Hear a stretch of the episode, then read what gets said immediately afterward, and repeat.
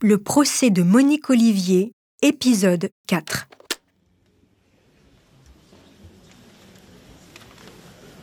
Mardi 19 décembre, procès de Monique Olivier, dernier jour.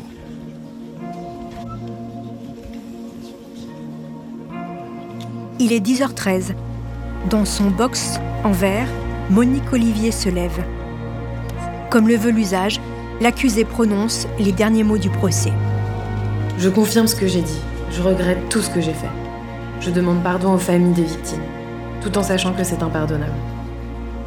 11 heures plus tard, Monique Olivier sera condamnée à la réclusion criminelle à perpétuité, assortie d'une peine de sûreté de 20 ans. Dans les cours d'assises, il n'y a de vérité que les vérités judiciaires.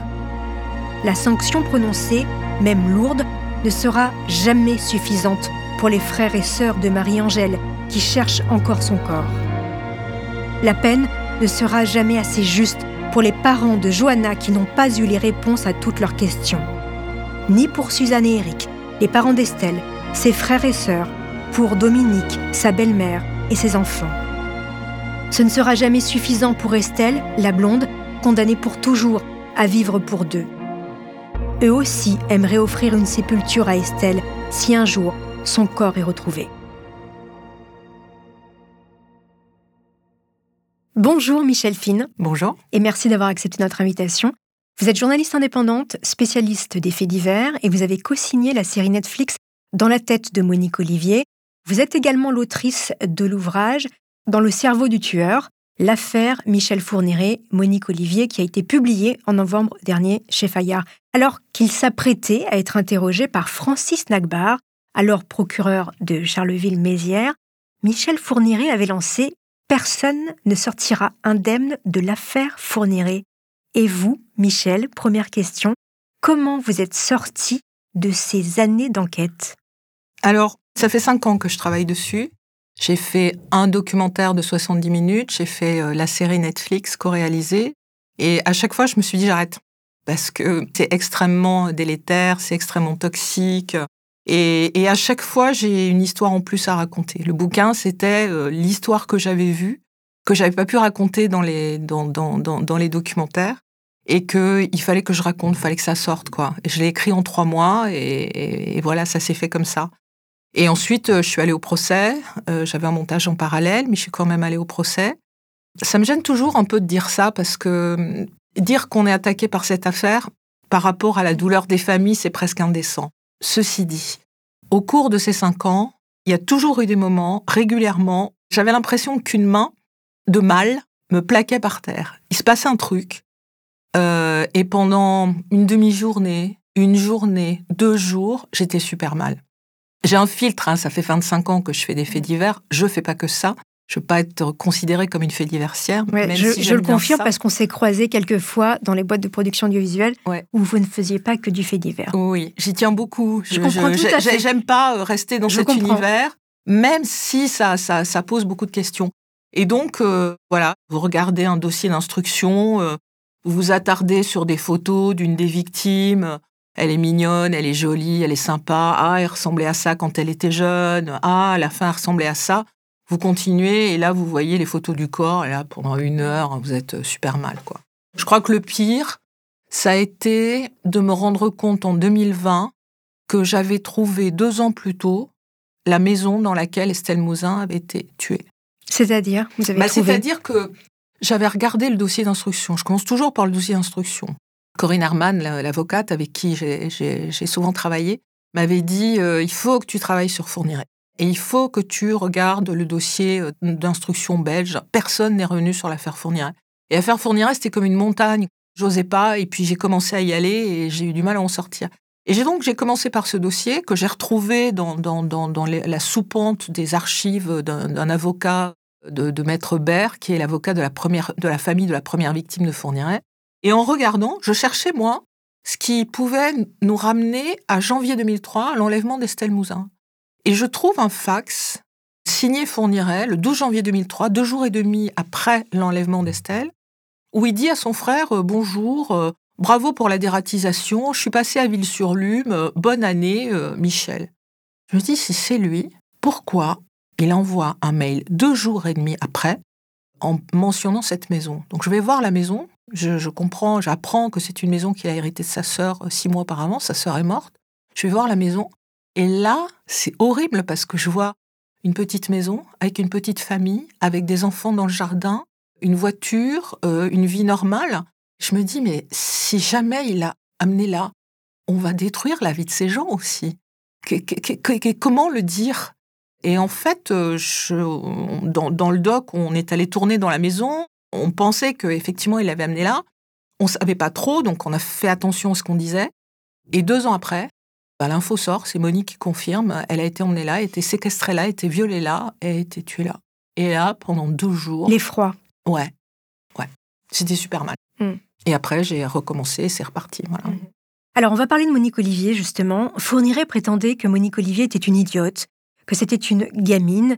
Et pourtant, sans Monique Olivier, tous ces crimes ne se seraient sans doute pas produits.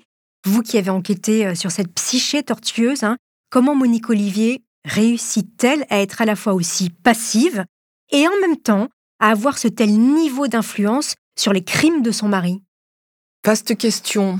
Monique Olivier, c'est, elle est fascinante, elle est intéressante, elle est énigmatique, elle est très difficile à comprendre, parce que je pense qu'elle met beaucoup d'énergie et beaucoup d'intelligence, et je dis bien beaucoup d'intelligence, parce qu'il y a eu un débat sur son intelligence, hein, à cacher qui elle est, vraiment. Moi, j'avais la théorie dans le bouquin qui était euh, comment elle a été difficile à interroger, difficile de rentrer dans son cerveau, etc. Je raconte dans le bouquin comment la juge et euh, l'équipe autour de la juge étudie le Fourniret, apprend à parler le Fourniret, entre dans la tête de Fourniret et comment très facilement il s'allonge et il avoue euh, deux victimes et puis la troisième, Estelle. Et comment avec elle, c'est beaucoup plus dur? Et comment, même si on lui donne du chocolat, même si on lui donne des calissons, même si on lui donne des Nutella, même si on la met en présence de chien parce qu'on aime bien les chiens, même si on la brosse dans le sens du poil, finalement, elle lâche rien. Et au procès, j'ai vu ça.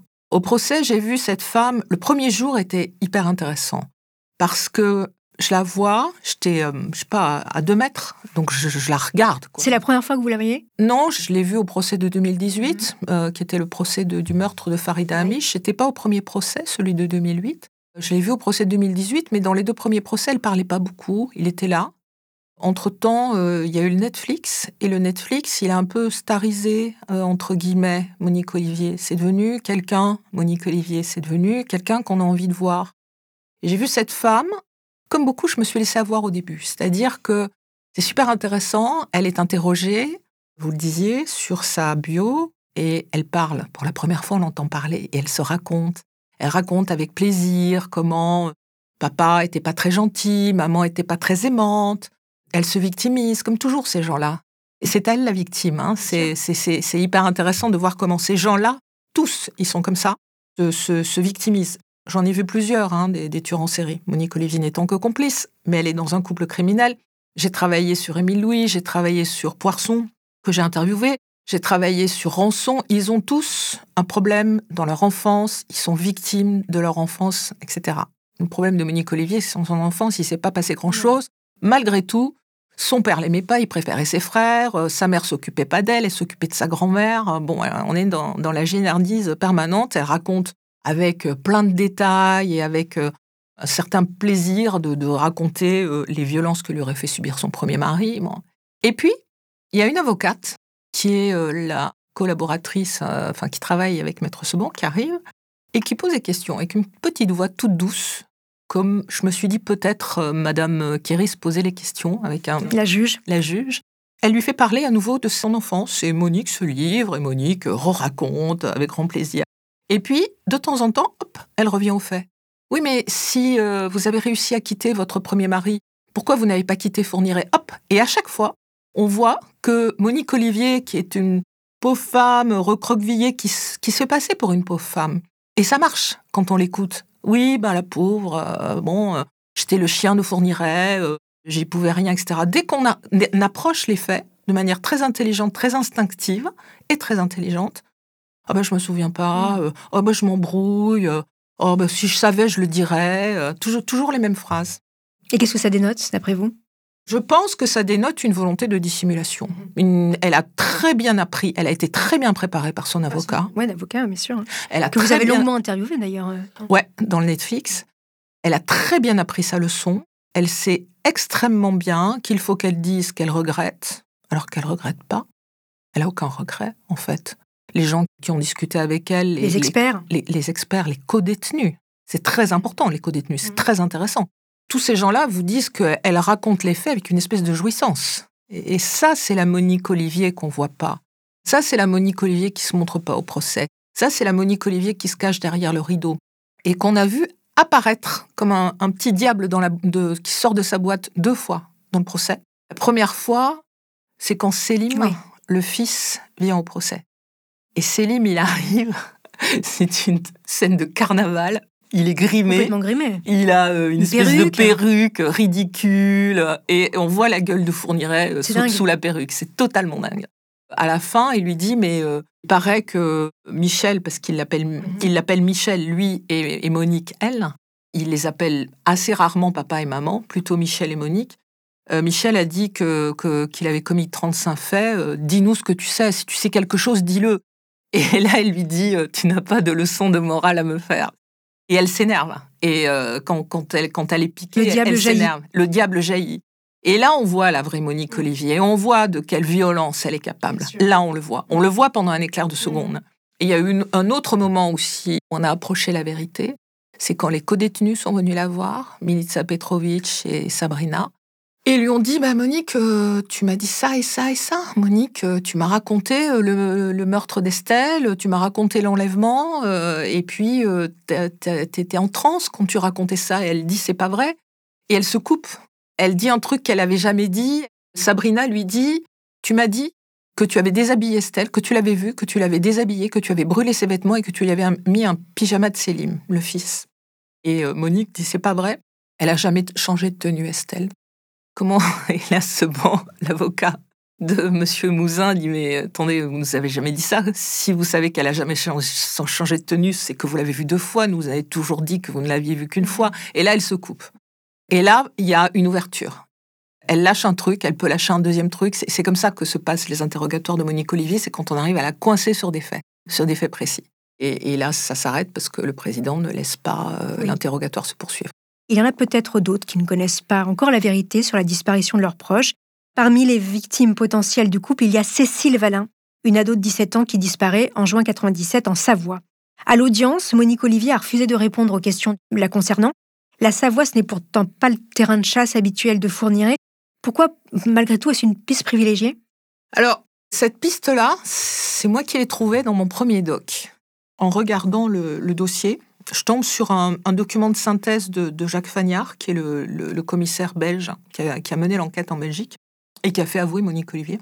Et il fait une liste des victimes. Donc les victimes connues euh, et puis les victimes inconnues. Et en, ne- je crois que c'est marqué 9 ou je sais plus, victimes inconnues de 1997. Et là, je lis que Monique Olivier, en 2005, raconte une histoire hallucinante, fournirait l'appel et lui dit Je vais arriver avec quelqu'un, il faut pas que tu sois là, et il faut pas que Célim soit là. Et donc, le soir, il arrive avec son fourgon et il descend avec une. Elle la décrira comme une jeunette, une jeune fille qui apparemment est droguée, qui est un peu abasourdie. Elle arrive avec Fourniret et elle va prendre Célim, elle met Célim dans la voiture et ils vont quand même passer la nuit dans la voiture, la mère et le fils, à dormir dehors, dans la bagnole, et ils ne reviendront que le matin. Et au matin, euh, lui, il lui dit c'est fini, donc euh, la petite a disparu. Le truc totalement incroyable, c'est que les Belges ont travaillé, ils ont essayé de voir si ça pouvait être une victime, belge. Les Français qui connaissaient l'histoire n'ont pas travaillé dessus. Ils n'ont pas cherché qui c'était. Donc moi, j'ai cherché qui c'était. Donc je suis allée, euh, j'ai pris euh, une liste que la, PJ avait fait en 2004 qui s'appelle Victimes potentielles de Fourniret, c'est-à-dire la liste des jeunes filles qui avaient été tuées ou qui avaient disparu entre 87 et 2003, les moments où le couple criminel était en liberté. Et j'ai fait tout 97. Il y en avait qu'on avait retrouvé. Il y en avait une qu'on n'avait jamais retrouvée, qui était en Savoie. Et c'était Cécile Valin, une jeune fille de 17 ans qui marche sur la route. Cinq minutes avant, elle est là. Cinq minutes après, elle est plus là. Voilà. Elle s'évanouit, elle s'évapore, comme toutes les victimes de Fourniret. En Savoie, euh, il y a euh, une nièce de Fourniret. Voilà. Il y a, En tout cas, il y a un- il y a un point d'attache. Il y a un point d'attache qui ne voyait plus. Mais Fourniret, il avait piqué l'argent du Mm. gang des postiches. Il avait des sous. Il n'avait pas besoin de travailler. Il avait sa, sa camionnette. Il dormait dans sa camionnette. Il partait. Des fois, il partait une semaine entière. On ne savait pas où il allait. Donc, il pouvait aller, euh, il pouvait traverser la France. Il pouvait, euh, voilà, il pouvait aller n'importe où. Et donc, cette victime de 97, mon- moi, j'ai jamais lâché. Je- J'en ai parlé dans mon doc. Et puis, j'ai demandé euh, à droite à gauche si, si, si elle avait été interrogée. Et puis, elle a jamais été interrogée. Et on en a reparlé au procès. Et d'ailleurs, l'avocate de la famille de Cécile Valin est venue au procès. Elle est venue voir la Monique. Elle est venue la voir et après, elle est repartie. À ma connaissance, Monique Olivier n'a jamais été interrogée. Est-ce que cette jeune fille est brune? Est-ce qu'elle est blonde? Est-ce qu'elle avait les cheveux courts? Est-ce qu'elle avait les cheveux longs? Et quand euh, le président a voulu, je sais plus si c'est le président ou, ou Maître Seban qui a voulu lui poser des questions sur ce sujet-là, euh, Maître Del Jeunesse, l'avocat de Monique Olivier, lui a dit euh, Vous répondez pas. Voilà. Sur celle-là, on ne répond pas. Avant de poursuivre cet épisode, nous voulions vous remercier pour votre écoute. Si vous voulez continuer de nous soutenir, abonnez-vous à la chaîne Bababam Plus sur Apple Podcast. Cela vous permettra une écoute sans interruption. Ou bien écoutez ce message de notre partenaire sans qui ce podcast ne pourrait exister. Ne partez pas, je vous retrouve tout de suite après.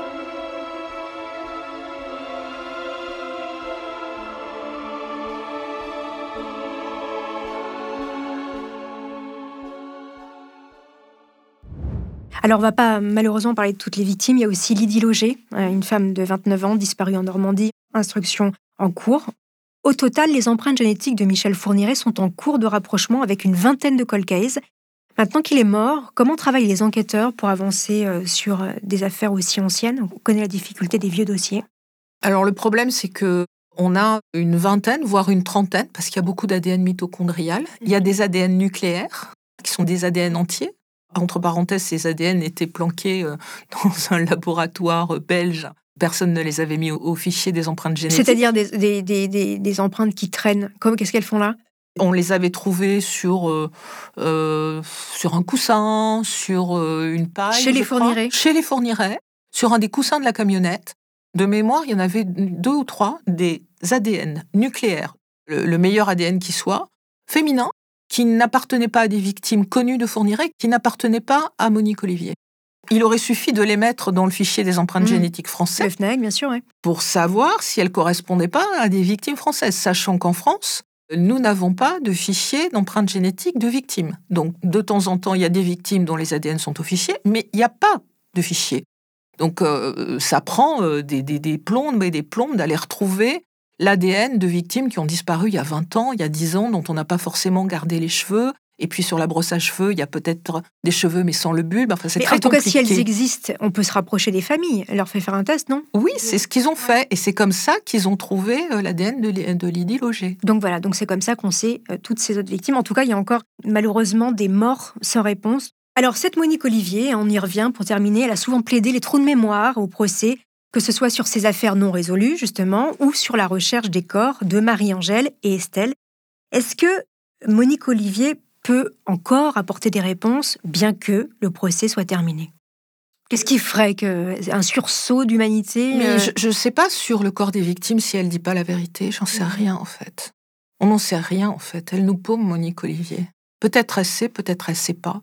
Ce qu'il faut savoir, euh, il il y a une anecdote qui est extrêmement révélatrice de qui est Monique Olivier. C'est que Fourniret est encore vivant, il est à peu près liquide, il peut, quasiment rien dire, et euh, la juge s'est mise en tête que le, corps d'Estelle Mouzin est dans le cimetière de, entre Fourniret, qui est le château du Sautoul, acheté avec euh, l'argent du, gang des postiches, dans lequel il a enterré deux victimes. On a retrouvé le corps d'Elisabeth Bréchet et le corps de Jeanne-Marie Desrameaux. Donc on se dit, c'est son cimetière, pourquoi pas là?